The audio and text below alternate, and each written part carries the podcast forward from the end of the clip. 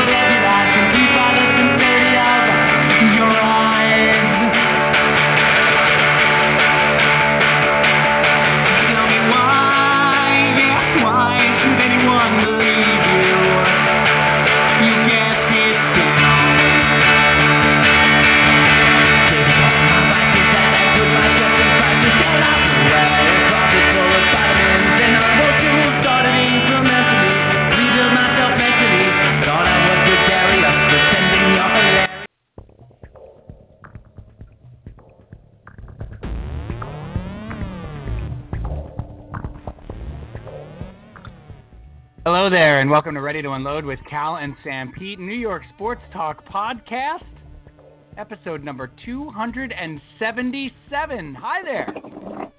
Hey, everybody. Uh, welcome to the program. My name is Steve Sampietro, the aforementioned Sanpete. Uh, it is great to have you with us tonight. Thank you so much for joining us. Uh, going to bring my co-host in a second in to the conversation, Mr. Brian Calneva Capino Caliente. But um, just to tell you a little bit about uh, who we are, what we do, and why we're here.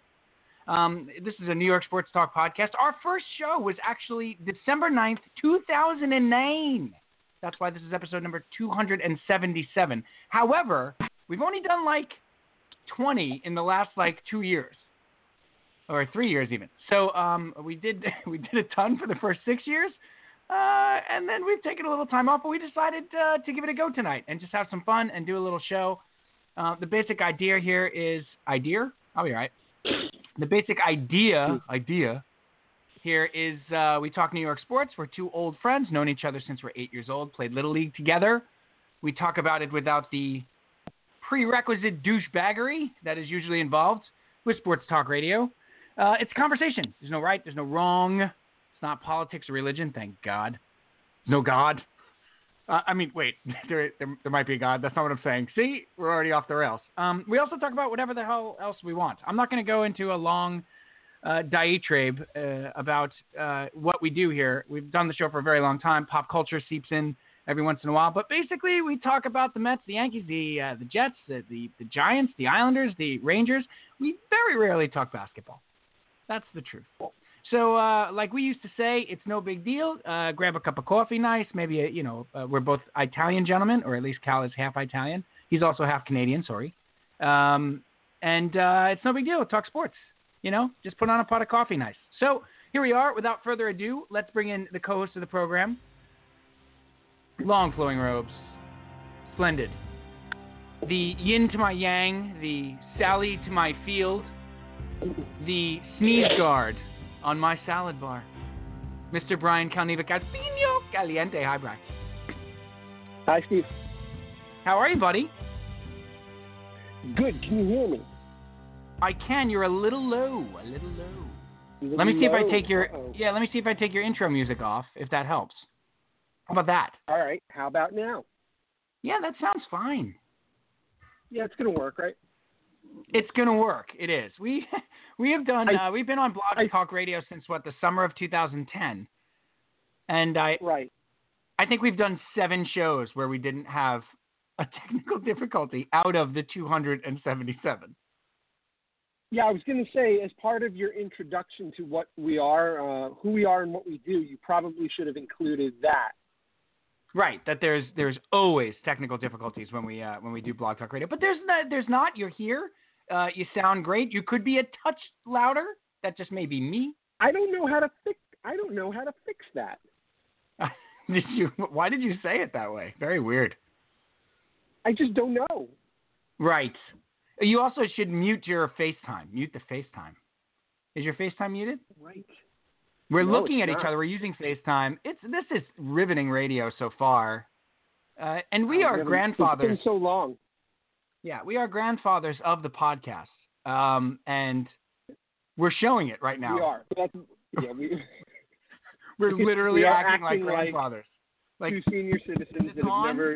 is this? Holy cow! Are you using the FaceTime? How do you do this? How do you do the FaceTime? The U face. I don't know. Well, Okay, let's let's just you know let's just bring it back. Can you hear me? Okay. Is this going to work? I- I can. Sure. Yeah, I fear it might be a little low, but I that might just be in my headphones. How do I sound? Do I sound velvety? You sound great Well, as always. Thank you. Thank you, buddy. Thanks. Always. I, I'm not asking for I much. can't- I just want a little pat on the back, just a little Yeah, something. yeah. I, I know what you did. You put that out. You know you sound great, so you ask me how you sound, so I can say that Yep. you sound great, and then That's and right. then you have your your pat on the back. Yeah, that's called digging. That's called. Uh, yeah, that's not je ne sais quoi at all. Yeah, that's exactly what it is. I'm Canadian. you're I French. can say that. You're French Canadian, right? You can do that. Uh, A quarter, not not a half, a quarter. so you're half Italian, a quarter French Canadian, and then the other part is what? Slav? Irish. Irish. It is Irish. Boy, what an odd combo. I grew up on Long Island, so chances are I'm Italian and Irish. Yeah, that's right. you have a very good shot, or Jewish. So, or Jewish, right? Right. If you're not Jewish, you have an excellent shot at being Italian or Irish. Right. Happy Hanukkah, by the way, to everybody. Happy the seventh night of Hanukkah. Yeah. Happy Hanukkah to those those- celebrating. to those who light the lamp, but not the hockey. That's like a hockeyism. No. Different, Right. much different type of lamp, How have and you the been, buddy? is a little bit different also. The history's a touch bit. It's a touch different. That's why they call it lighting the Uh, lamp in hockey. They were out of oil, and Toe Blake scored a goal. Wayne. Gretzky scored a goal, right? and Eddie Shore scored a goal, and which is saying something because he was a goalie. And um, no, was Eddie Shore a goalie? I feel like he was. No, maybe not. Eddie Shore, no, he was not. But he, yeah, he scored a goal, and it left, and the light stayed on for eight nights. right, the red light behind the goal stayed stayed on for eight nights. Is it a bad thing when you're a goalie and your nickname is Red Light? Yeah, That's bad, that's right? not that's not a positive. uh Who was it? Red Light Messina? What was that his name? I forget who it was. For the Rangers, Eddie Red Light Messina. Oh, Sal, yeah, Sal Red Light Messina. Sal Red Light Messina. Yeah, it's a bad Right, thing when your nickname is Red. Light. Right. My other Yeah. favorite one was um, he let up so many goals he had a sunburn on the back of his neck. the red light going off. Um, it is great to be back, buddy. How have you been? Good, good. I when was the last time that we spoke in this type of situation? Uh, I want to say, so I'm going to because I'm allowed. Uh, I want to say, you know, like July maybe. I maybe even earlier than that. It's been a while. Well, please do that properly. We've earned it. Go ahead. It's been a while since we did a Yeah, um, podcast. there you go. So yeah, um, since the last time we've done this, it, it's it's been a it's been a long time. A lot has happened. Everything is good on Yeah, on been. my end. It's been very quiet over here. Very much Yeah. status quo going on over over on Long Island, but uh, down over in in the New Hope, you've had Right. a couple things going on, haven't you? Uh, things have been busy. Yeah, things have been uh, Hmm. pretty crazy. Just finished up a, a run of a play at the Bucks County Playhouse. My first time uh, back on stage in ten years, which was uh, fantastic. Uh, I hate Hamlet. A bunch of Broadway, literally Broadway actors, a Broadway director, and me. Good job, everybody. Um, it was great. It was uh, it was a wonderful experience with fantastic actors, and um, it was it was great to be. And you came, uh, you and your wife uh, came to the show, which was amazing. Took the drive from Long Island, um, and uh, that was a, a- wonderful thing. It meant a ton to me uh, that you guys did that, and um, I I was not booed off the stage that day, so that was good. You know the tomatoes and stuff. It helps. It's a rare thing for um, uh, an actor to be an athlete. Uh, there there are a number of good. Kurt, you're Kurt Russell. Um, Right? you know, Lyle an excellent athlete. You're Lyle. You're Rick Fox. Um, but, but you're Reggie Theus. Reg- Reggie Jackson. You're Reggie Jackson. I must kill the queen. Um, but it, it helps when that's you're not that's not the type that we're talking about, though, right? no, Not those guys. but it helps. It helps um, when you're able to like catch the tomatoes that people are throwing at you, and throw them Right. back in a hurry. Um, no, it was great. It was Mhm. it was a wonderful experience. Thank you, buddy. Um, uh, I was on TV a couple times since we uh, last spoke, so that's good. So yeah, You things are picking up there. Things are picking up. As a cop, not good. surprised. We can, yeah, as a cop again. I love that. I, I I love that all you guys now have like sib- or uh, children that make jokes about this. Like, That's the best. yeah, like your daughter. What did your older daughter say? Like, what kind of cop is he playing or something like that? Julia, yeah. Oh yeah, no, my 15 year old sarcastic daughter Yeah. wanted to know. I said we're going to see Steve in a show. Is he a cop? No, Yeah. it's not a cop. Is it about a cop? It's not about a cop. I said, but I can tell you this. This part you don't know. I can tell you this. The guy that he plays in the show with was a cop. No, he wasn't a cop, but he was in Newsies. right. Because she because she know because she knows Newsies. They dance to a lot of stuff from Newsies. Oh, okay. Did that carry a little Yeah, weight so then? I thought, I thought perhaps she could she could relate to that.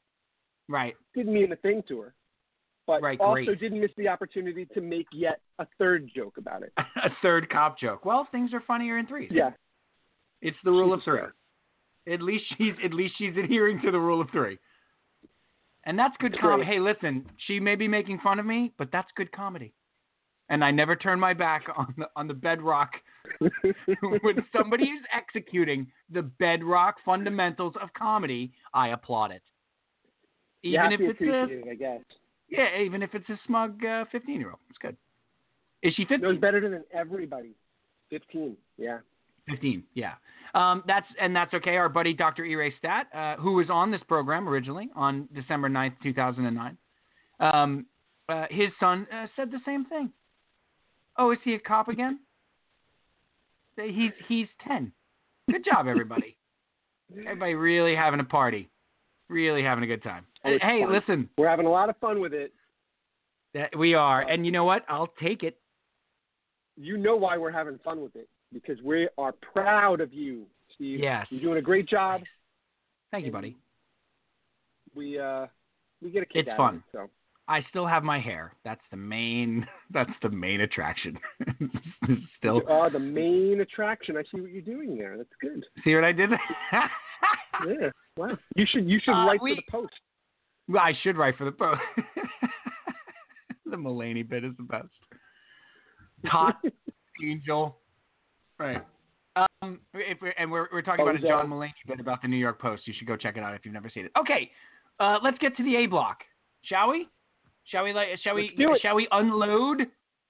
Um, Been a long I think time. we Let's should do do it. this though. That's your hard 15. Hard 15. Okay, so we called a hard 15. That means that we have 15 seconds to get into talking actual sports. Okay. Um, and that's a hard 15. That's not a soft one. That doesn't mean we can go 20 seconds. Up, and we're at it. Uh, let's go to the A block. Cal, uh, what I wrote here was welcome back, Kotters, because, uh, and so that's a timely reference. Good job there. Um, and then, Right. uh, because uh, we need to reset the table. Uh, because it's it's been so long and so much has gone on with these teams. It is bananas. It is 100% insane. Um, so I wanted to run down each of them. Um, since we so I, actually I think our last show was was uh, in 2011. It, it feels like it's been that long. So I wanted to run down each team, but I wanted to ask you how you wanted to do that. Do you want to go in season and then Alphabetically. okay, we can do it that way. I did not see that coming. You asked, right? Yeah, If you want, no, you want, I- that- want my that's opinion, how we're doing I think it. that's the best way to do it. That's how we're doing it. So let's see. Let's see. Bup, bup, bup, that would be. Uh, let's see. We're not gonna. We're not gonna talk about the Devils, right? We're not gonna talk about the Devils, No, I don't think. No, no, no Jersey teams. I don't think. right? No basketball, The Jets and Giants. No basketball. right? We're setting ground rules. Is this setting ground rules? I think it's it's Mets, Jets, Islanders, Giants, Rangers, maybe. And Mets. Wait, it's Jets Oh, Yankees too. Forgot about and Yankees. Right. Jets would be first, right? Alphabetically. this. Is this is way harder than I expected. Let's just do it. very, very uh, complicated. let's start with baseball. Let's do it that way. Let's go baseball, football, hockey. Yeah, and I just want to check in. So when we last left the Mets, Yeah. things were a lot different. Previously on RTU. Yeah, exactly. On a very special Moesha. Um, another timely, timely reference. We are really. You. You brought Yeah. it a little closer though. Moesha's. Yeah, that's, at least I got into the 90s. Moesha's like 41 years old now, isn't she? I think so. She's a grandmother, grandmother. Steve. Um, Yeah. so let's start with the Mets, okay? And and and all I want to do here is just just check in. So things went radically wrong since we last did a show. I mean, like disastrously wrong. Um, uh, on their their regular season. So our last show was July or June 28th. June twenty eighth of two thousand eighteen. Yeah, so the Mets were in the, the middle Mhm. of a terrible, terrible month. They basically went Right. what, fifteen and fifteen and like thirty six or something like that. They were. in- I think they were. I think they were five and sixteen in June. five and sixteen in June, but May was or was it July that was terrible or May was terrible as well? May and June were the bad months, but June was Right. the worst. I but I think they were I think they were ten and I mean I think they were fifteen and thirty six in those two months. It's possible because they started what eleven and one. Eleven and one. And Yeah, they, they at so some point they were like 21 games under 500 for those two months. But anyway, Yeah. um, the, the general manager had to step down because of health issues, and I think the the key thing there's two things I want to hit on real quick with the Mets. Alderson stepping down and stepping away was huge. Kept them from having to fire him, right? And I don't think it's talked about enough, Cal. He did a sort of noble thing. Now I know he's sick, and and and hopefully he's taking care of himself and and getting treatment and stuff like that uh, for his cancer. But he did. He said, "I don't deserve to be back," and I think that gets underwritten a little bit. I don't want to deify Sandy Alderson by any means, uh, but he he stepped down and he made it really easy on them. He really did. He did. They needed a scapegoat, and he made himself a perfect one. That's his right. contract was his contract was going to be up, and he was ill, and it was it was kind of e- it, no skin off of his nose to do that because he had taken them to the World Series, came here, and he did Yes. what he was supposed to do. He he brought credibility somewhat as much as you can back to the Mets, right? Right. After the Madoff nonsense in the early aughts, and then he took them, he he built them back up and got them to a World Series. His plan did work. What he his Right. rebuilding plan worked, and then you know through circumstances and, and poor decisions, their window closed very quickly. So you know he sort of his legacy was sort of safe here. So while it was noble, I agree it was Yeah. somewhat noble of him to do what he did. It wasn't really that he wasn't sticking his neck out that much. I don't no, think. for sure. And I think he had to do it.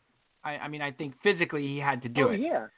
But I'm talking just more about the admission. Like they, it was to me, it read as even if they would have me back, I don't deserve to be back. I've run my course. The team needs new leadership. They need a new vision. They need a new plan. And that's a big admittance for that guy to me. So they went way outside the box and and hired Brody Van Wagenen, um, which you know, obviously a lot of this is old news, but we're just touching on it because things have changed dramatically with the hiring of a former agent, a former CAA uh, uh, head of baseball, uh, Brody Van Wagenen. Um, what? Just really quickly, we're going to talk about the Mets in C block.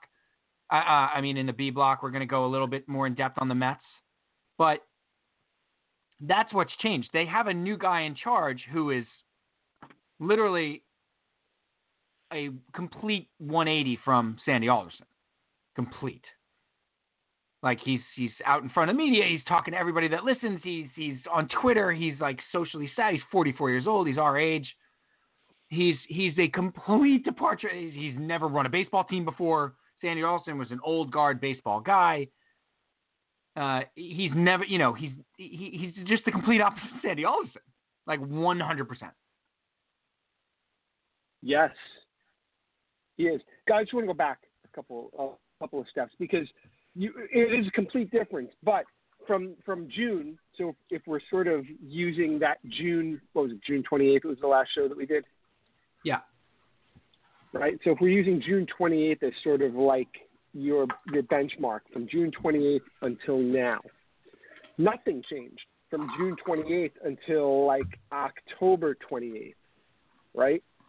So that whole stretch, nothing changed. In fact, nothing changed so much that we just assumed it was all going to stay the same.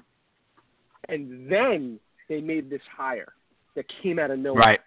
That's the key point. And right. and one and once that happened, which would have been the beginning of November, now you're looking at like the last five weeks, and things have changed just in the last five weeks, 180 degrees. And that's what's really remarkable is that I never expected the Mets to. Own that it's it's as if they have turned on a dime. Their entire philosophy of running this organization has sort of just has sort of just changed, like out of the blue, which is crazy.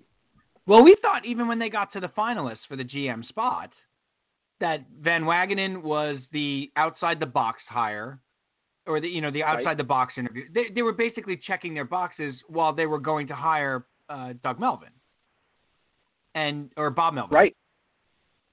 Doug Melvin. Doug Melvin, sorry, and and he was the old school baseball guy. There was no doubt they yep. were going to hire him. They had the kid from Tampa, yep. you know, Tampa Bay, who was going to be the, you know, the um, uh, Chaim Bloom, uh, who was going to be the, uh, uh, uh, you know, the analytics guy. So he was like the cutting edge guy, and they were interviewing him, and they were interviewing Brodie Van Wagenen, who was the outside the box. They would never, and it was all just so they could give Doug Melvin the job. And then all of a right, sudden, because that was because Doug Melvin was the safe move, and that's right. what they do. They make the safe move. That's what seven yeah. years of Sandy Alderson was. It was safe. It was methodical. It was That's conservative. Right. And right now, what the moves that they're making, or or or, or at least how they're presenting themselves, nothing safe about it. They're taking a risk. They're being bold. They're being aggressive. Yeah. And it's a complete change from what they've done in the past. Yes. Yeah. So and I, I think you, say, you. Go ahead. I'm sorry. No, no, I would say, and, and I, I want to get your opinion on this too. My my feeling is because everything that they've been doing for the last month or so has been so different. I think they have bought a little bit of let's see what's next that they didn't have in the past. You yeah. can be cynical of them. You can totally be cynical. You should be. You should be. You should be. If, right, because the way that they've operated for the last 20 years, they they could they could any second they could go back to that, right? Yeah, they ha- they have not earned any sort of leeway in terms of believing that they have turned any sort of corner. No, but have they but have they earned any sort of leeway in let's well let's see what what's next? No, no, one hundred percent. Right? They have. That's, well, that's my point. Yeah, but they but point. but you also but but you should be skeptical until you see it actually happen. Oh, but but the, but this hire tells a lot about that. And then the other thing, Cal, is you know you you you made this analogy, and it's just playing out so perfectly. And I hate to use a Seinfeld reference because they're dated, but the but the Costanza with Tony, with Dan Cortez. Uh, you go now. you're going backwards from Moesha. Right. The the Mimbo. I think it's actually at the same time.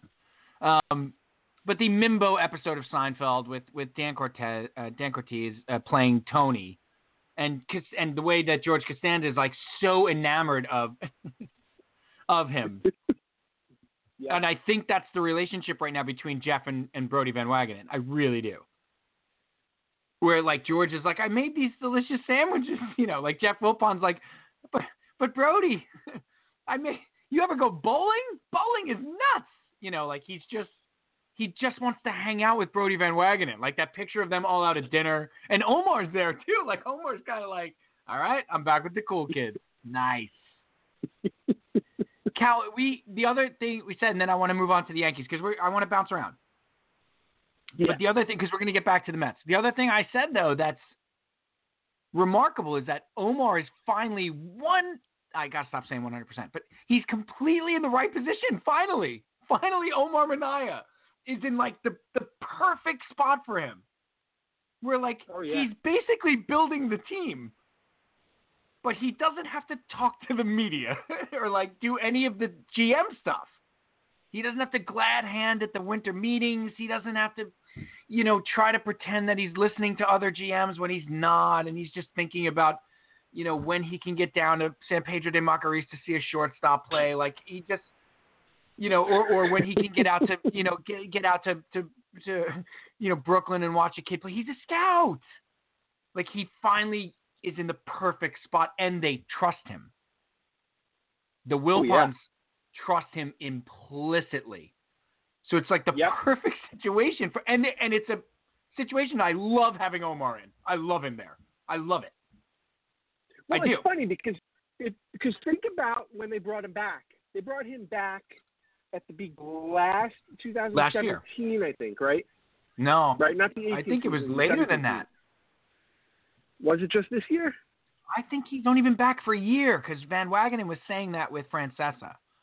That like Omar's No, had no, the no. year. Yeah. Okay. So he came back. He came back at the end of 17. So he was At only the end back of 17. for I feel like October, November 17. Yeah, yeah. You're right because he was at when we go to the um in the in the off season when Sandy Alderson used to meet with the season ticket holders. Right. Omar was there at that point. Dude, dude, you think Van Wagenen's gonna like have the whole stadium there? Like Sandy Alderson no used to do what they're gonna the do. he used to do the Q and A for like the season, the full season ticket holders only, right? hmm Yeah. Van Wagenen might have like fifty thousand people, just like, and it'll be like a WWE People- event. People be skyping in. Yeah, It- it'll be it'll be on pay per what he has view, right? He'll be he'll like live But tweet just- it. But just going back real quick to, to when Omar came back, the outrage over Omar being Oh, back know, and the Mets are a joke. How could you bring Right. him back? And he's going to be the next general manager. You wouldn't bring him back if he wasn't. And now Right. a year later, nobody's even thinking about that. And furthermore, you are glad that he's back because he the Wilpons listen to him, and he has influence over them. Yes. and they clearly are got- listening to Brody Van Wagenen. and he got them to spend money. Previously, he had yes. Yeah. The last time the Wilpons spent a lot of money, Omar was running the show. He talked them into Yeah, Pedro. yeah. He talked them into Beltran. He talked them into go getting Delgado. He talked them into, you know, all those big contracts. Which, when you think about it, now again, let's let's let's slow down a little bit because Yeah, they haven't the really brakes. spent the money yet, right? No, no. And they're not going to, Cal. They're not going to sign Harper and they're not going to sign Machado. They're not. No, no, no. But I think they're going to spend money to improve the team. But what Yeah. my point was, what this is showing is that what we suspected all along, match for the Wilpons and Sandy Alderson. Sandy Alderson didn't want to spend money, and the Yeah. Wilpons didn't ask him to spend money.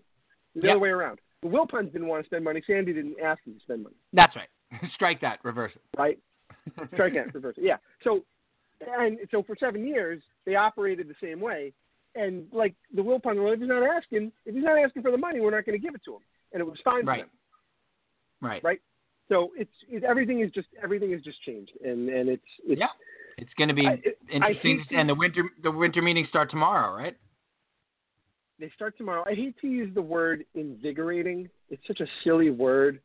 It's as not a a silly baseball word. fan, Okay. as a baseball fan, it feels it feels silly. Like who how who am I to be invigorated by what the Mets are doing? What's wrong with I- so it's a weird word. I don't know. It's a weird word for me, but I am. Objection. Objection, Your Honor. Objection. I'm. Nah, I don't like it. I don't like it.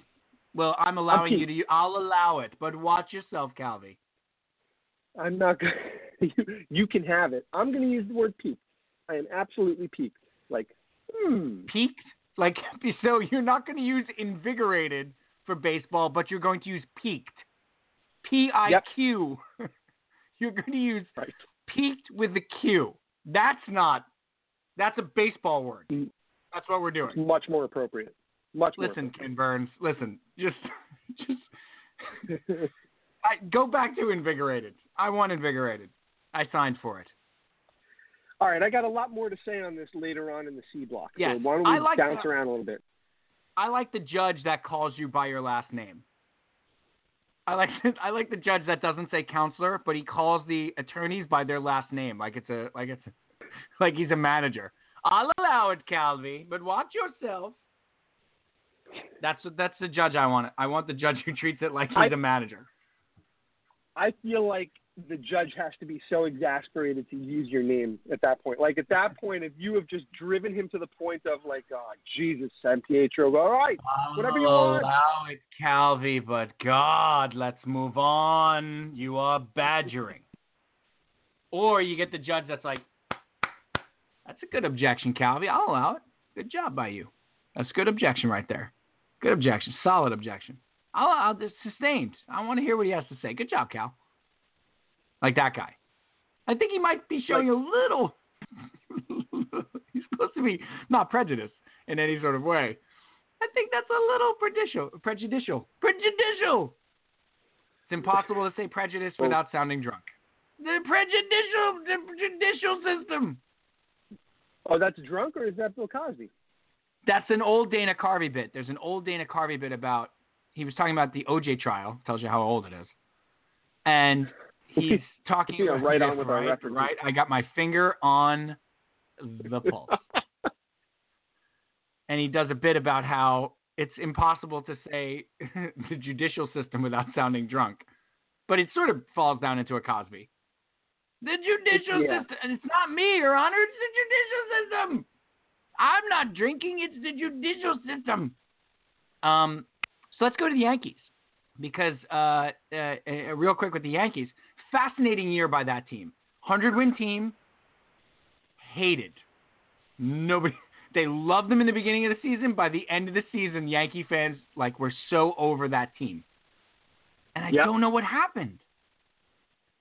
They didn't win. That's what happened. That's why people no, turned but, on I, them. but but they were a likable team. The first three months of the season, everybody loved them.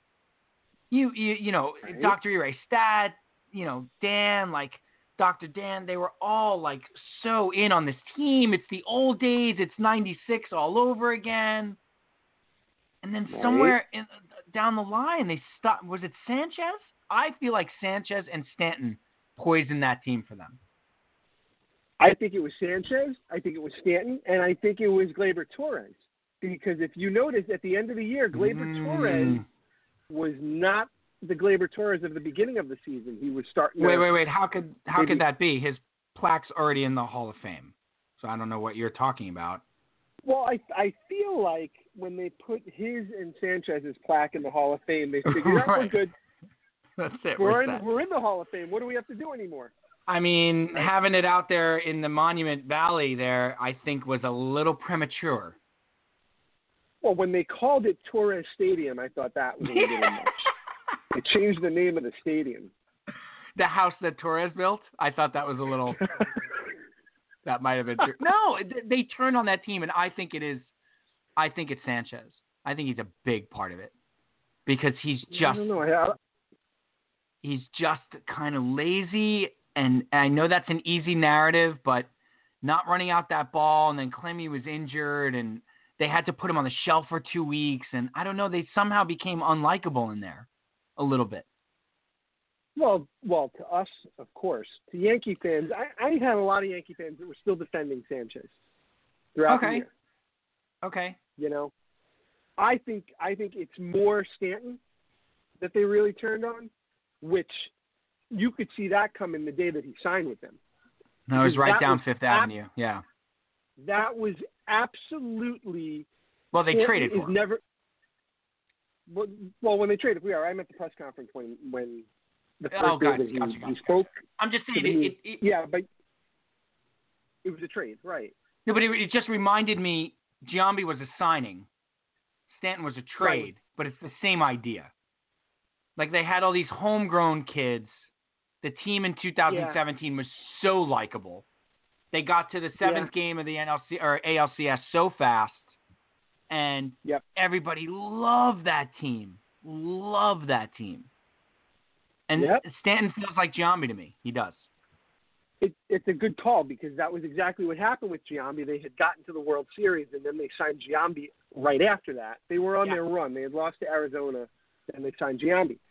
For me, and I really hope I have to go back and see. I don't know if we did a show when they signed when they traded for Stanton, and I'm hoping that we did, and I'm hoping that I said what I'm going to say right now because I saw because otherwise I have no credibility. we can fix it in post. Don't worry about it.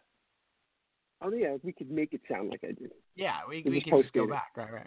That's right. at the t- at the time that they traded him, and in the press conference, Cross as kind of aloof. Yeah. He was fine.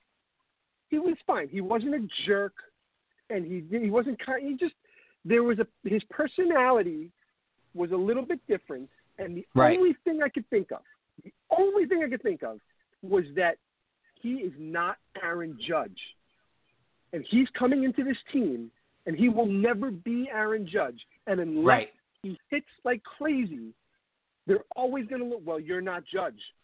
Yeah. You don't have the. He didn't have the personality that Aaron Judge had. Everybody loves And Judge, that's right. And rightfully so. He's a great player with a great personality who's a team Oh, leader and Absolutely. you Yep. know he's he's, was very he's much and he's like not uh, him. A Rod coming in. It was much like A Rod coming onto Jeter's team. Yep, yep. That's that's a great call. That's an excellent analogy. Can we put a pin in something too? press conferences, and then just just remember press conferences. Go ahead, finish your point. Okay. Um, and it just I just felt like it was, and I had I said this to my buddy at the time. I said, I just you know, you got to be careful. He's gotta he has got to perform, or else people may turn on him. Yeah, He's not Judge. he's got to navigate it perfectly, and he didn't. He didn't, and he didn't, and, and you know, to his credit, he didn't. He didn't like lash back or. No. I mean, No. people, people. He struck out five times on opening day, and people booed him I out of the. Stadium. I know. But he didn't. But he didn't like lash back at the fans or or get defensive like Bobby Bonilla back in the day. Another right, the earplugs, reference. right? Right. Right. Some you know the the fans got on him, and he turned back on the fans. And once you do that, then you're you're done forever. Then you're And. Stanton Yep, didn't do yep, yep. that. Yeah, Stanton didn't do it, but he had a terrible at bat in that last playoff game. So he bookended his season with the first game of the season. He struck out five, or four or five times. I forget. Was it four times or five times? I think it think was five four. It might have been Four. five. Yeah. The golden But the- sombrero plus an extra bonus sombrero. Game of is that the platinum sombrero? I think it's the platinum. What do you get somebody for five strikeouts? I never know. I don't know. Four strikeouts, you obviously get them a golden sombrero. I don't know. Five strikeouts, maybe it's the paper sombrero. I don't know. I don't know what anniversary that is. I, I, I don't know, but but my you fill it with nachos at that point, the sombrero, right? you give him the golden sombrero, and then you give him chips. But That's I right. think No, that he was. I, damn it. I, bel I believe. I believe he was the he was the main reason why the team why the Yankees had a problem with the team late in the season, and Yeah. I think Torres was part of it too. They're they just they. It's really hard when you're that likable of a team that they were in 17 in 2017, and you're the Yankees. Like you're the Yankees. Like people hate you. They're, they're, people are always going to hate the Yankees, and people didn't hate that team. It was like 96 again. Like people liked that 96 team. Like Jeter was a rookie In seventeen, in, in 2017. And then I'm saying that Right. they came back in 18 and they added pieces and it just wasn't the same feel. pieces that they added because Yeah, they yeah. added pieces that the reason why why do people hate the Yankees? because they go out and they add the National League MVP to a playoff team. Right. That's why people hate the Yankees, and that's why they And stopped they get him being for so free. likable to the outside. Right. And they get him for free. Like they literally get him for free. nothing. And their ex captain, legendary guy, is the owner of the team that gives him away for free. Because the way that they built that 2017 team, in the years leading up to it, they had their their 18 month rebuild, which you know, fastest rebuild in the history of baseball, I know. of course. But uh, they rebuilt, and but the, The team's on like nine year rebuilds. They rebuilt in like eight minutes. the Mariners haven't been in the playoffs in 20 years, right? Yeah. They've rebuilt three times. They haven't made it. To the They've playoffs. rebuilt four times in that in that period. The Yankees rebuilt in 18 months. The, the the Yankees traded. Just think about this. They traded Aroldis Chapman for Gleyber Torres, and then got him back. like the the Cubs were so desperate for a World Series, they gave up, you know, this ridiculous prospect for a two month rental of a reliever. Now they got their World Series, and then Right. he went back to the Yankees. Right. It's like they just gave That's how the Yankees. Torres. That's how the Yankees rebuild.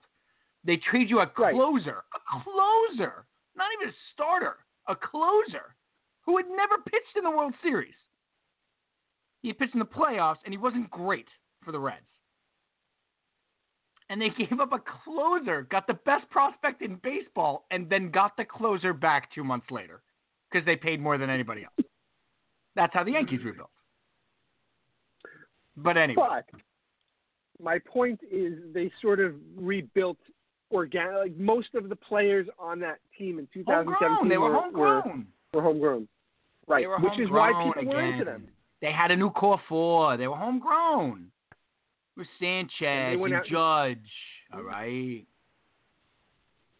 And and and uh, you know Severino. They were homegrown. Bird. All right. Bird's going to hit 35 home runs this year. I'm still. I feel like he hasn't hit 35. Did he hit 35 this year? No, no, no, No. They benched him. I know. They got Luke Voit. Luke Voit. They went Chip Voigt? yeah, yeah.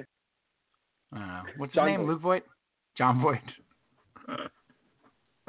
so I wanted to put the pin in press conferences Yeah. because this this takes us to the Jets and the Giants. hmm When did when did press conferences become this important? Like we we have alluded to over the years on this show, so many press conferences being important moments. Like Yes. a player's a player's intro, a general manager's press conference. Brody, like we now analyze the opening press conference for these guys like this is a Pruda film. Speaking of topical, Right. the Zapruder film is evergreen. I'm sorry, it is. It's evergreen. Well, I guess it would depend. It would depend on the reference that you're using. Are you using the reference of the actual Zapruder film from when Kennedy was shot, or are you using the reference of the Zapruder film from the movie about JFK, which was a little more recent? That right. That's a little that- better. Back Yeah. and to the left. So if I'm refer- if if I'm referencing the movie, then I'm doing a Jim Garrison, Kevin Costner thing. Right. Right. where I'm doing the back and to the left. You know, there's only one person I imitate from that movie. There's only one person, John Candy, as, as that guy. Are you out of your mind, Daddy-O? He's so good in that movie. and do you know, that was like his, he was most proud of that part. Really? Yeah, because like Oliver, because he played like a real character. Like Oliver Stone, like trusted him to like play a guy, and not be funny and not, and like play a real guy. And he was unbelievably proud of that part because he did that. His daughter, wow. his daughter told that story. Uh, and I think Conan actually was telling that story on. Um, did you listen to Conan on Comedy Bang Bang? Oh yeah, yeah. He told a great Yeah. story about John Candy. Yeah, it's great. Him driving around Massachusetts, around up, Boston, and he's supposed to keep him on his What- diet. and he went. Well, you were supposed to get him a certain type of donut, right? Right, right.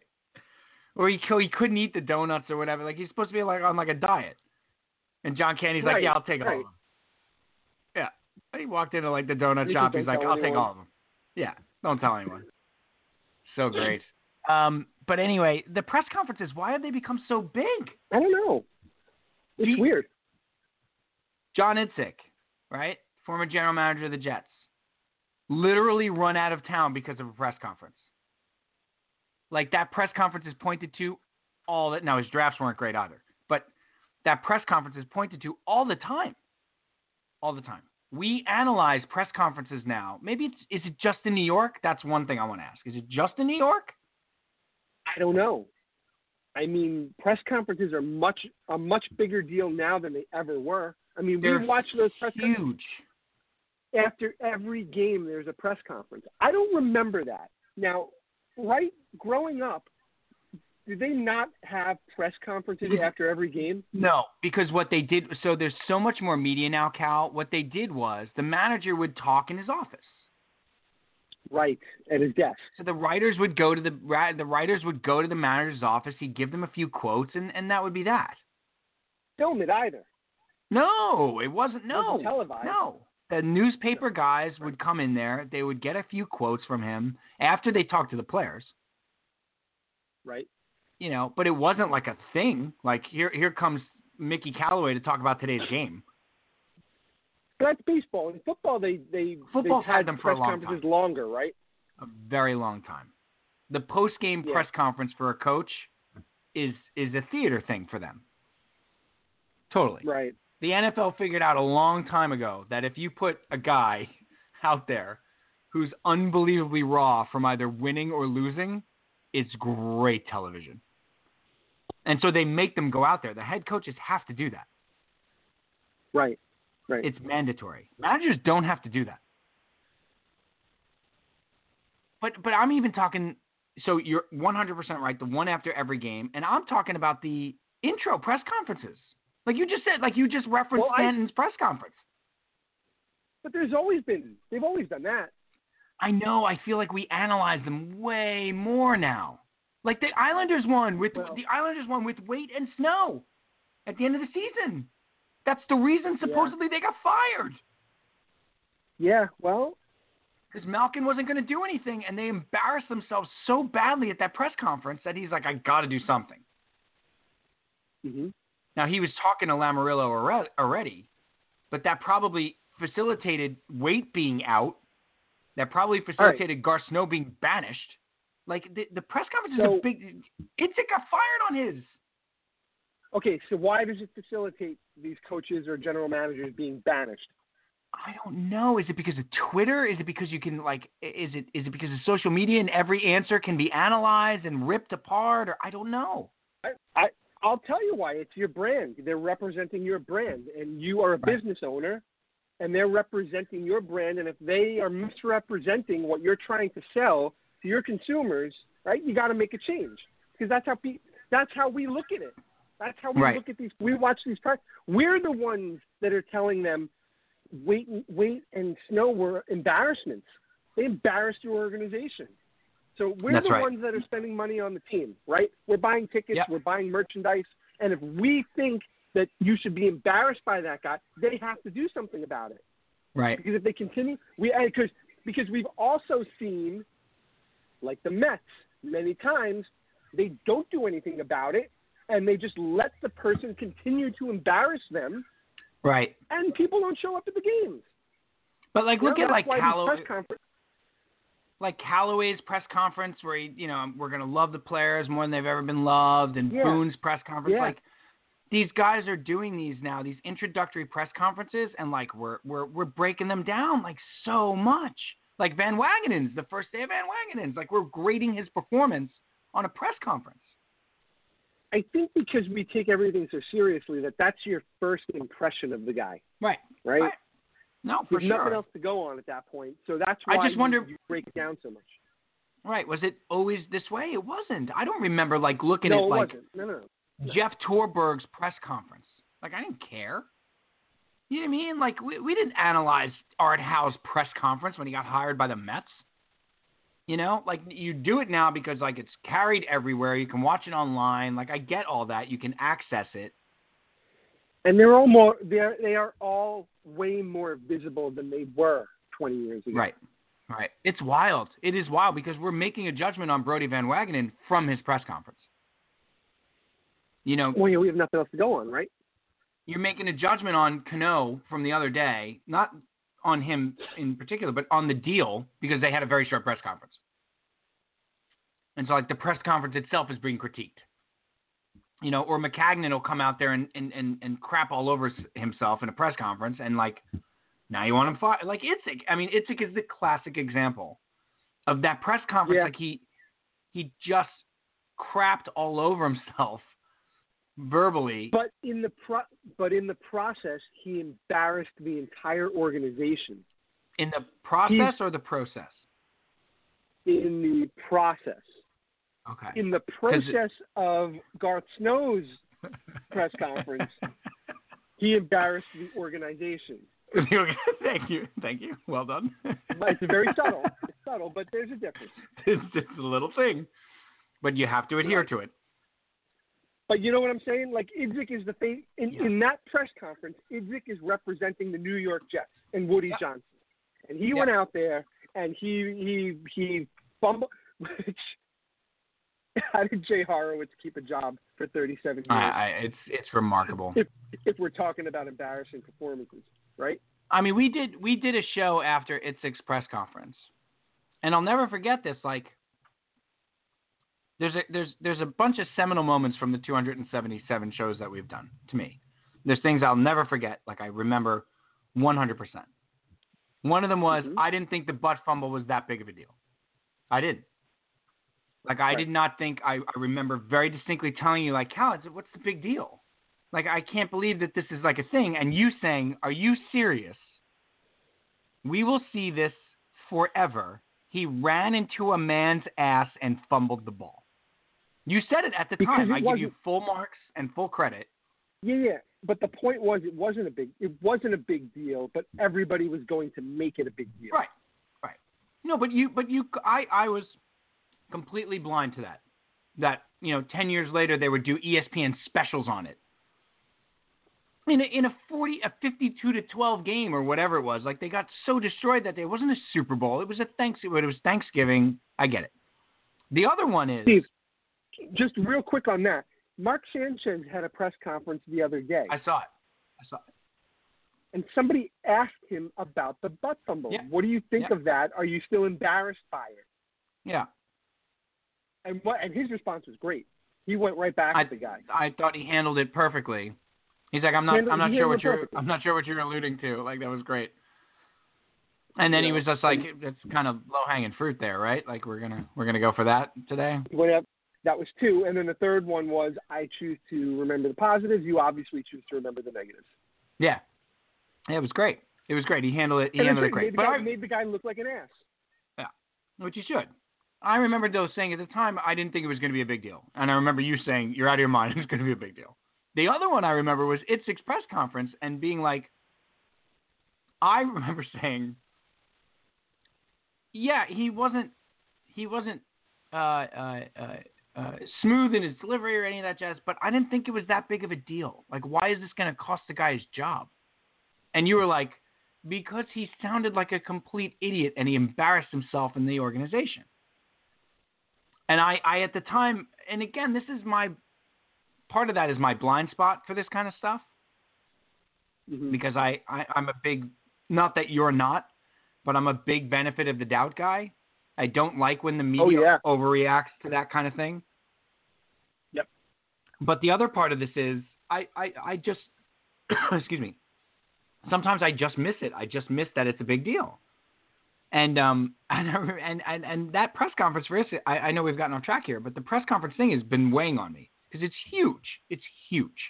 It's a huge. It's become a huge part of how we consume these teams. After a game, when Trotz gives like a press conference, I'm like, oh, salivate. Oh, I just I can't get enough of it. I'm just I'm eating it like it's a Ritz cracker because he he gives great conference. You know what I mean? Yeah. Whereas like eh, you watch Bowles in a press game, post game conference, you're like, oh my god, how is how? Oh my god, how how does this guy have a job? And half of what I'm grading him on is that well, he's a terrible football coach, but or I should say a terrible head coach in the NFL. He's not a terrible football coach. And what I'm grading him on is that his press conferences are terrible. How could he possibly inspire men? Let's take that to the Jets. Let's go to the Jets. Holy shit! What has happened to the Jets? Holy underwear. This Oh, season. I I can't believe how off the rails this was going to be an enjoyable season where they they flipped the script, they got the quarterback, the Giants passed on him. It's a miracle he's a Jet. And Todd Bowles has has ruined it. He has ruined Christmas. And he's not alone because Maccagnan needs to be fired as well. Mhm. And we'll we'll get to that. We can get to that in detail. But give me real quick with the Jets from when we did this in June where we were ecstatic. Ec- Oh yeah, yeah. In, we, I mean, they had just gotten Darnold at that point, and I don't think, I we we were tempered. You know, we were excited to have him. It wasn't was a playoff, even a yeah, even a playoff season. I wasn't expecting a play. I No, just no, no, wanted to not- enjoy the season. No, no. If things broke right, and best case scenario, maybe they finish 500. Maybe. I'm That's not right. even expecting that. You know, but let's see some improvement from last year's five and eleven. Let's see Right. a six and ten. Let's see a seven and nine, and let's see a, a young quarterback developing. Let's see an Eagles 2016 Carson Wentz seven and nine. Give me that. Yeah, that's and that's I thought I think that's what we all thought we were in for. He is. I I've I've well, never seen. Well, and then it- I- I and mean- then and then week one, right. the Lions. Right. Like what the hell? That Right. first game after the summer, right? And then the first game. What the Yeah. hell? Like, how did we get here from And they were three and three, Cal. They were three and three. they were three and three, but well, you know what? They were And they had won two in a row. They were three and three, and they were possibly on the road to what we were hoping for in the summer. Yeah. They weren't three and three going to the playoffs. They were three and three going to seven and nine, eight and eight.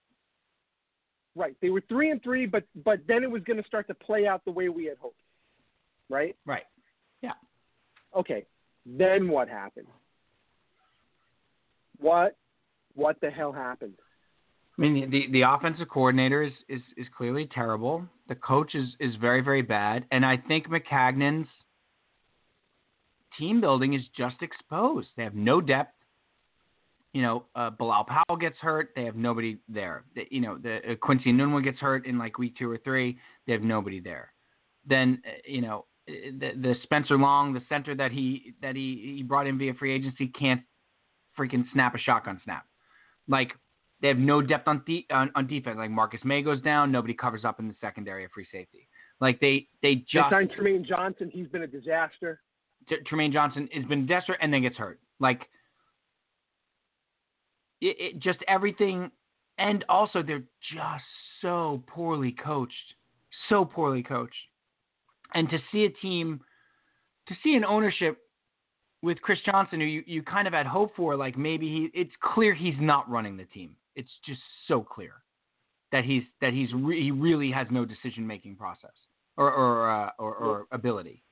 Because if he did, everything we've seen from that guy would have been he would have fired Bowles. He would have.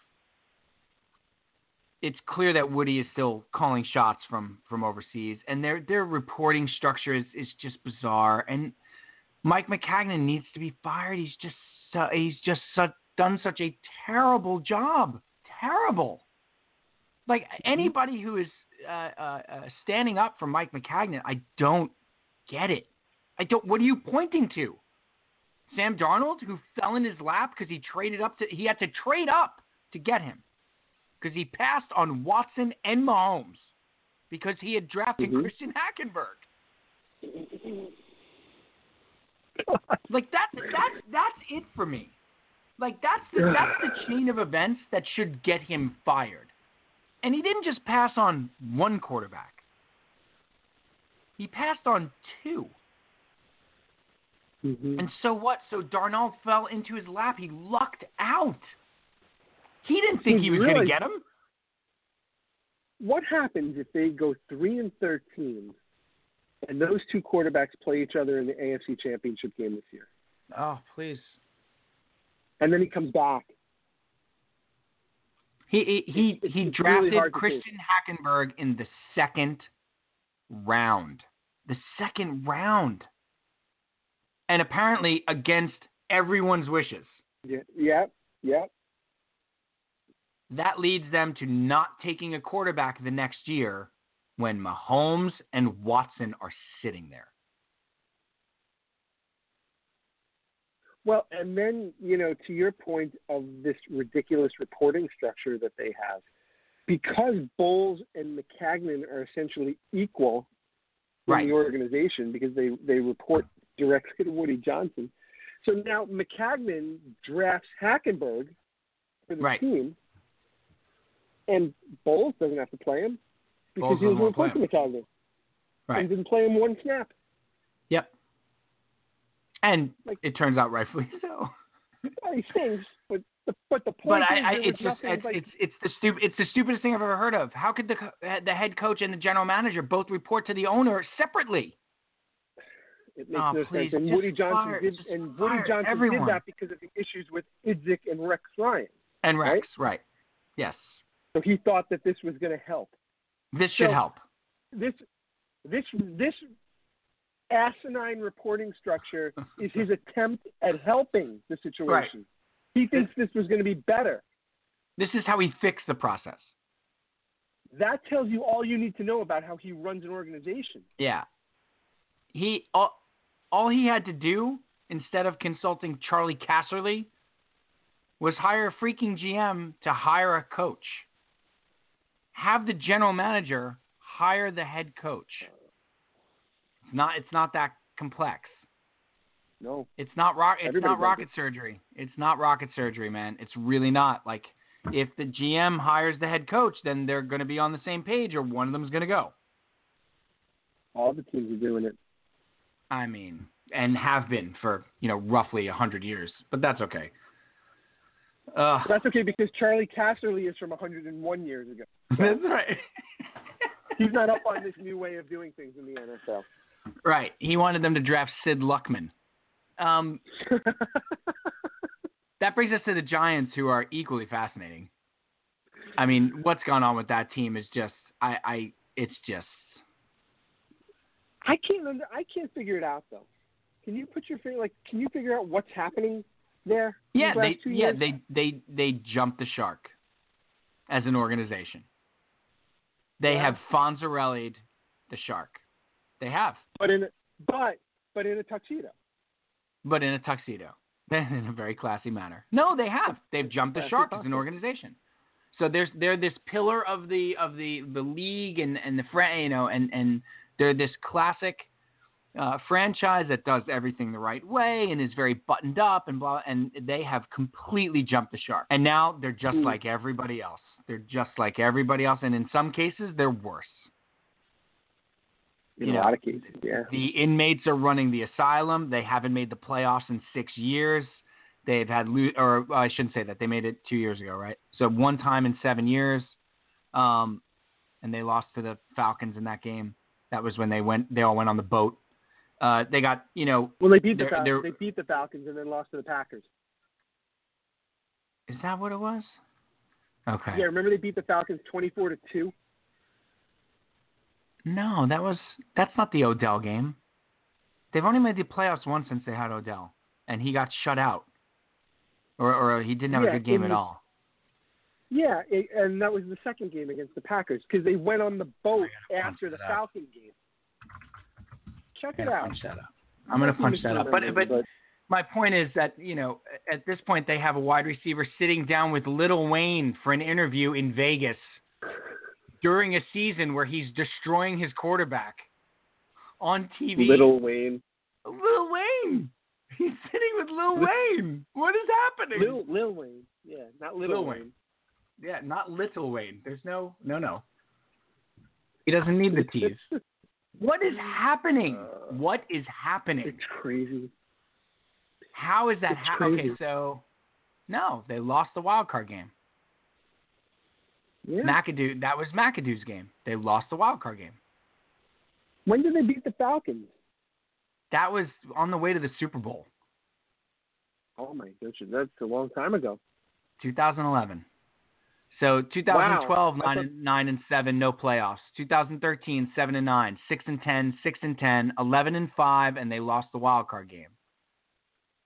And that was Right. they lost the wild card game to the Packers, 38 to 13. Yeah, no, I remember that game. I thought that was part. Wow, I, I was No. conflating the events.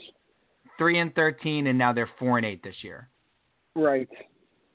So one playoff appearance and one one playoff appearance in one, two, three, four, five, six, and Seven this years. year would be seven. And they lost in the wild card game, thirty-eight to thirteen. And and and it's Right. not just that. It's just it's just things like, you know, the, the Beckham stuff and just it's it's just bananas. And they and they and they drafted Saquon Barkley and he's a wonderful player. He's fantastic, but pretty soon they're going to need a quarterback. And they're gonna. I Yeah. had this conversation with a with a Giant fan that I really really like. Not McWalters. I mean, I like him too, but um, uh, just about the idea about no, no, you you know, you take Saquon, blah blah blah. You can find a quarterback anywhere, and I'm like, take it from someone who has not had a franchise quarterback in his lifetime. You do not find them. They don't just come around. Eli Manning, for whatever you want to say about him, they don't just come around. They don't. Guys that give you a chance to win on a weekly basis don't just come around. They don't. And, you know, they're going to find out. And now they're winning too many games to take someone high. Because they're going to finish like Right, seven but and they- nine. Yeah, well, they still have a shot at making the playoffs. They do. It's a pretty outside one, but they do. Um, and, and and they could they could entirely make the playoffs this year. Um, But you want to know but I something? shouldn't, I shouldn't say this is- entirely. this is an odd this is an odd thing with Giant fans. Every Giant fan that I've talked to, all three or four of them, I haven't talked to them a lot, so admittedly not a large sample size. But This has not been a huge canvassing that you've done, right? no, no, no, this is a span of twenty minutes. But three or four Giant fans that I've talked to, all all say the exact same thing. I and I asked them at one and seven.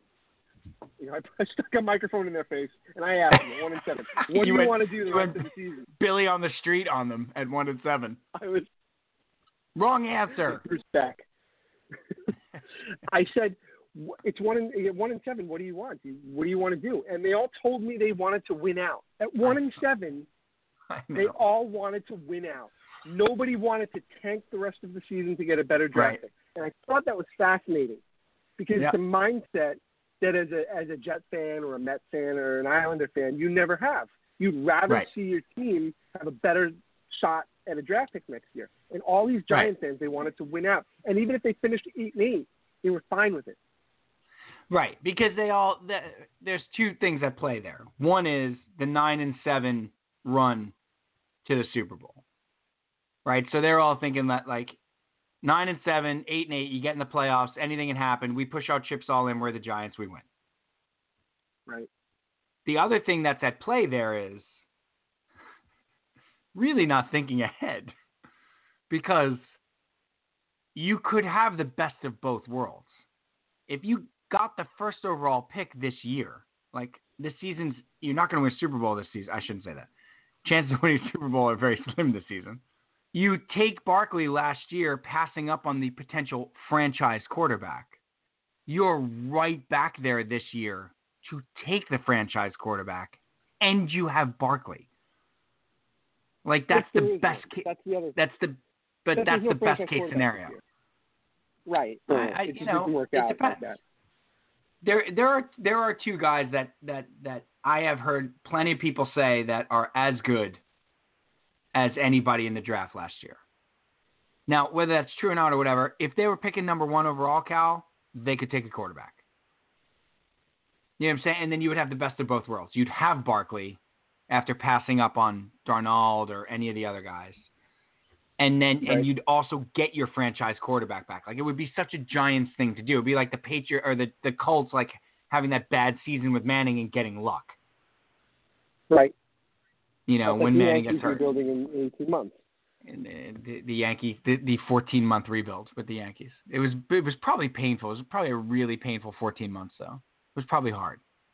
I mean, that was almost a season and a half where they where they weren't competitive. Because you remember where that team made a little run, 83 games. right? That team made like a little run, Yeah, they didn't even finish below 500. right? Like even the sell-off team made a little run at the wild card, like just to make it interesting. Like they couldn't even sell off the right way. They had to like make a little run of the wild card, just make everybody nervous. Uh, all right, so that's the Giants again. Ridiculously fascinating. The last one we got to uh, uh, go to, and then I gotta I gotta bail early because uh, somebody has a 7 a.m. hockey game. Ah. Wesley Wes, Wesley with the 7 a.m. game. Yeah. Thankfully it's Nice. home, so it's only about 20 minutes away. But um, In your backyard. is it is the Islanders. So when we last left the Islanders, uh, John Tavares was was still on the team. Um, we talked quite a bit about John Tavares in that episode. We Um, would have, yeah, because he would have been days away from making his decision. He was days away from the, the decision. Of course, John Tavares left um, and is dead to us all. Um, and uh, but the Islanders had also hired Lou Lamoriello and Barry Trotz. And I I, I just want to say this. So like you and I were watching that game tonight and kind of texting and stuff like while we were watching the game. The team is damn fascinating. It is just just when you're ready to be like, what are they doing? They have no idea what they're doing. You know, or or not no idea what they're doing. They clearly know what they're doing, but you you you just begin to question Trotz or Lamoriello and like, why are we keeping Letty on the power play? Like all those things. They turn a two nothing deficit into a spirited three two win, where they dominate the second and third period. They really did. They hold a one goal lead, which they never do. The fourth line chips in the go ahead goal. And they just, uh, they're like, oh, that's what it's right like to be co- uh, coached by a Hall of Fame coach. Oh, there it is. Oh, I see. And they, they stick up for their captain. Like Josh Bailey gets in a fight, you know, because because Anders Lee took a took a, a clean hit, but a hard hit. Um, and they and they, they just stick up for themselves. Barzal plays his one of his best games of the season. Um, it just I just love them so much. I really do. I have not been this enamored with a coach like coming since Parcells. This is literally like when Parcells took over the Jets in '97. well, well, if you think about it, who has who? What other coach has come here since then with the credibility that Barry Trotz has? No one. Right since Parcells, nobody. Nobody's got no no no other coach comes with a resume like Barry Trotz. Barry Trotz is going to the Hall of Fame. And that's for any any of the teams: Mets, Yankees, any Jets. Giants. Yeah. Yep. Yep. Think about it. Coughlin, Coughlin didn't have this kind of success. Joe Torre never No. had this kind of success. No. Right? No. No. You you you. Todd Bowles. Lit- uh, well, he's had a lot of success, Cal. Literally, it, it, it's literally Parcells. Parcells is the only, the only one, or Pat Riley when he came to the Knicks. That was the other one, right? So when Pat Riley takes over the Right, Knicks, but Pat Riley, but Pat Riley was before Parcells. No, but I'm saying I'm just I'm just going with that idea of Oh, right. the legendary coach coming to this town and taking over a team and just everything he does is fascinating. And it's going to take Yeah. time. The other the other reason the Parcells parallel is so great for me with Trotz is that if you remember that 97 team, that Jets team, so that was Neil O'Donnell. Right. He inherited Neil O'Donnell. I think he inherited Adrian Murrell. Um, he had Leon Johnson on that team. He had Keyshawn. Johnson, Right. He had Chrebet. Um, but you, but he didn't have his pieces there yet. Like he brought in Pepper Johnson. He had Abraham at that point, right? Did they? dra- No, that was his first draft. His first Oh, yeah, draft was right. was Pennington, Abraham, Becht, and that was the four first rounders and Ellis. Right. So that that that Jets team, they they remember they lost on the last day of the season to the Lions to Right. make the playoffs. Right? If they had won, they would have been in the playoffs. They finished They nine and seven. playoffs, Right. Yes. Right. They finished nine and seven. I'm punching up that team. Um, Mhm. And that's what Trotz with this team. Like they may not make the playoffs. They will challenge for the playoffs. They will. They will challenge for a playoff spot. They will be there for a wild card. But he doesn't quite have his team there yet. And then the next year, of course, they make the run to the AFC Championship game. You know, with Testaverde and everything, and, and, and they have their team there. I'm wondering what what draft that was though, because you might be right. No, that was 2000. It was actually later. That was the 2000 draft, right? That Yeah, was that part, was that was a Parcells draft though, and then Groh took over, right? Yes. Um, So in in in '99 they finished eight and eight. That's when Testaverde gets hurt on the opening game of the season. He tears his Achilles, and then they Right, remember they go to Rick Rick Mirer and they go to you know and, and before the, and then they go to Ray Lucas and they win their last four games, but they don't get in. Right. And then that's the off season where he leaves and Belichick takes over and then resigns. So Groh had the 2000 season. So that was his draft. So that was Groh's draft. Yeah. I thought that was. I thought that boy, that's weird. right? No, he drafts him in. I feel like he drafts him in. No, because 2000 is Penny's first year. That's his first so I year. think that that was. Yeah. He was 18th overall in the 2000 NFL draft. Boy, look at that draft. So Right. they took Ellis at 13. They Right, took Chad that's how at they 18. got one of the- I got one of the picks was from New England for Belichick going there. That's right. That's right. They took Becht at 27, and they took Mhm. Ellis. Oh, well, Ellis was 12. Ellis 12, Abraham 13, Chad 18, and Becht 27. Wow, Right. that's right. They had the four first rounders. Who did they take Mhm. in the second that year? Or did they not have a second? It may not in any had. case, it reminds me. This trot season reminds me a ton of the '97 Jets, where Well, he's he's, ask you a he's there and he's he's definitely he's changed the culture. There's there's a definite turn on on who they are and what they're doing. Like, just doesn't have the players there yet. Do you think if they take this team and next season they tweak it a little bit, but what they really do is they add a franchise goaltender to the mix? Like that's I think that- Let's say they signed Yeah. Bobrovsky from from Columbus. Right. I think that yes, Is that the is that the move? And now he's got his team next year. Yes. Yeah, because I think they have they have kids in the pipeline that I think they think can play. Um, I think you'll see Bellows, and I think you'll see you know probably Wahlstrom next year a little bit, and I think you'll see Bode Wilde. I think you'll see Dobson. Like they have a lot of. I think you'll see Tays before this year is out. Like they have a lot of pieces in kids. I could also see him though. We'll talk about this another time, but I, I, I think you're right. I think it's get the franchise goalie and go to war, um, Right. and and and and take that jump, and see guys like Komarov or or you know replaced by guys like you know Bellows and, and Wahlstrom and you know guys you know the, the, the kids come up and, and play a little bit, but um, but it, it feels but the the biggest thing, Cal, is he's changed the culture. Holy smokes! Right. And you're gonna have a full year of the culture being changed. Yeah, it's just remarkable the accountability, the um, just the just the the in-game coaching, like watching this guy coaching. It's it's fantastic. It's just I can't get enough of it.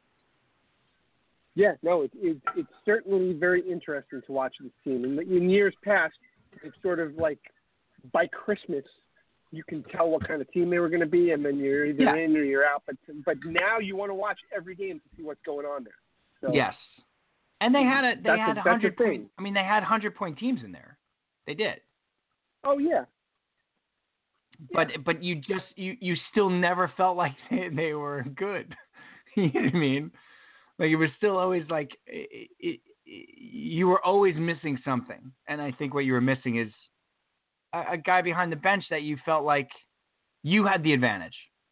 When when have they ever had the advantage in coaching?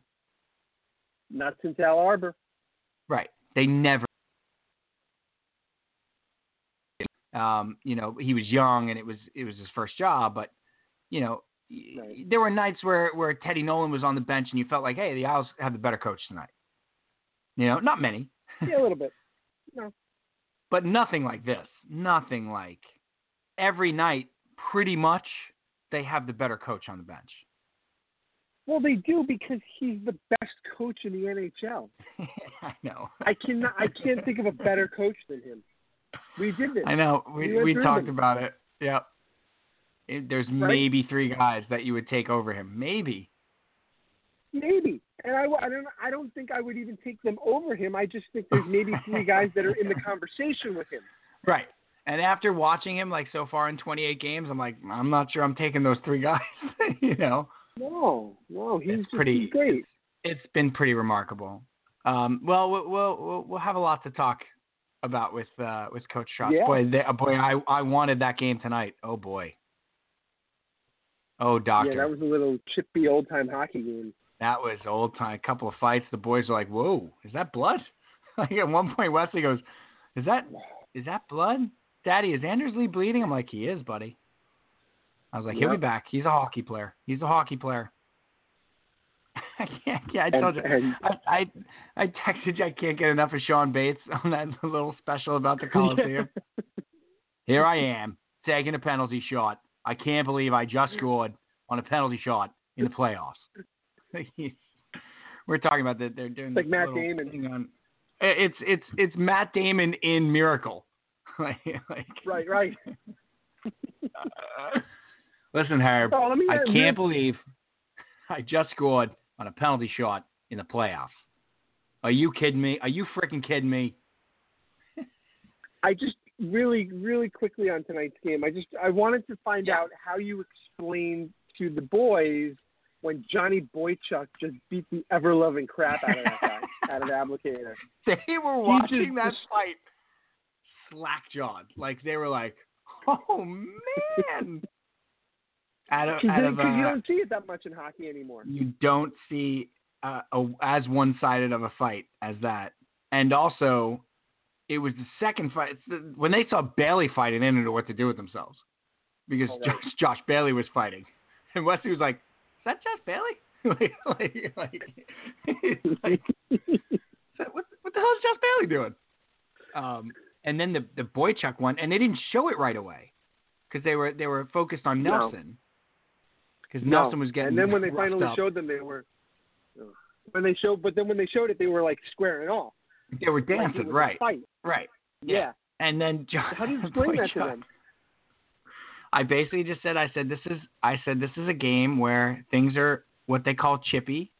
I said and the teams really don't like each other because of that that hit on Anders Lee, that the Islanders felt was was a little high. I said sometimes games get like this, you know, and so they they they're playing hockey as we're watching the game, of course.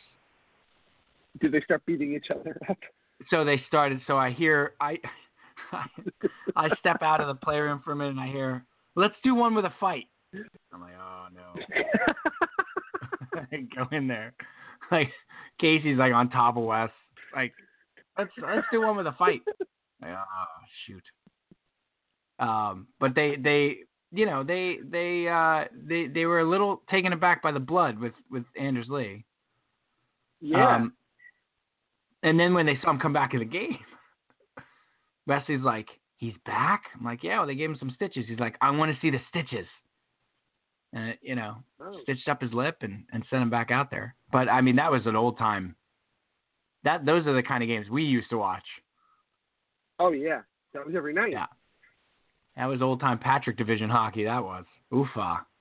It was good. It was Wow. good. Great win. Just every time you're ready to like just abandon shit. I, I texted you. I said they're going to lose this game because Greiss just Oh, yeah. looked awful and they just they just didn't have any jump and blah blah blah. But that hit turned the whole game around because they were a different Yep. team after that hit.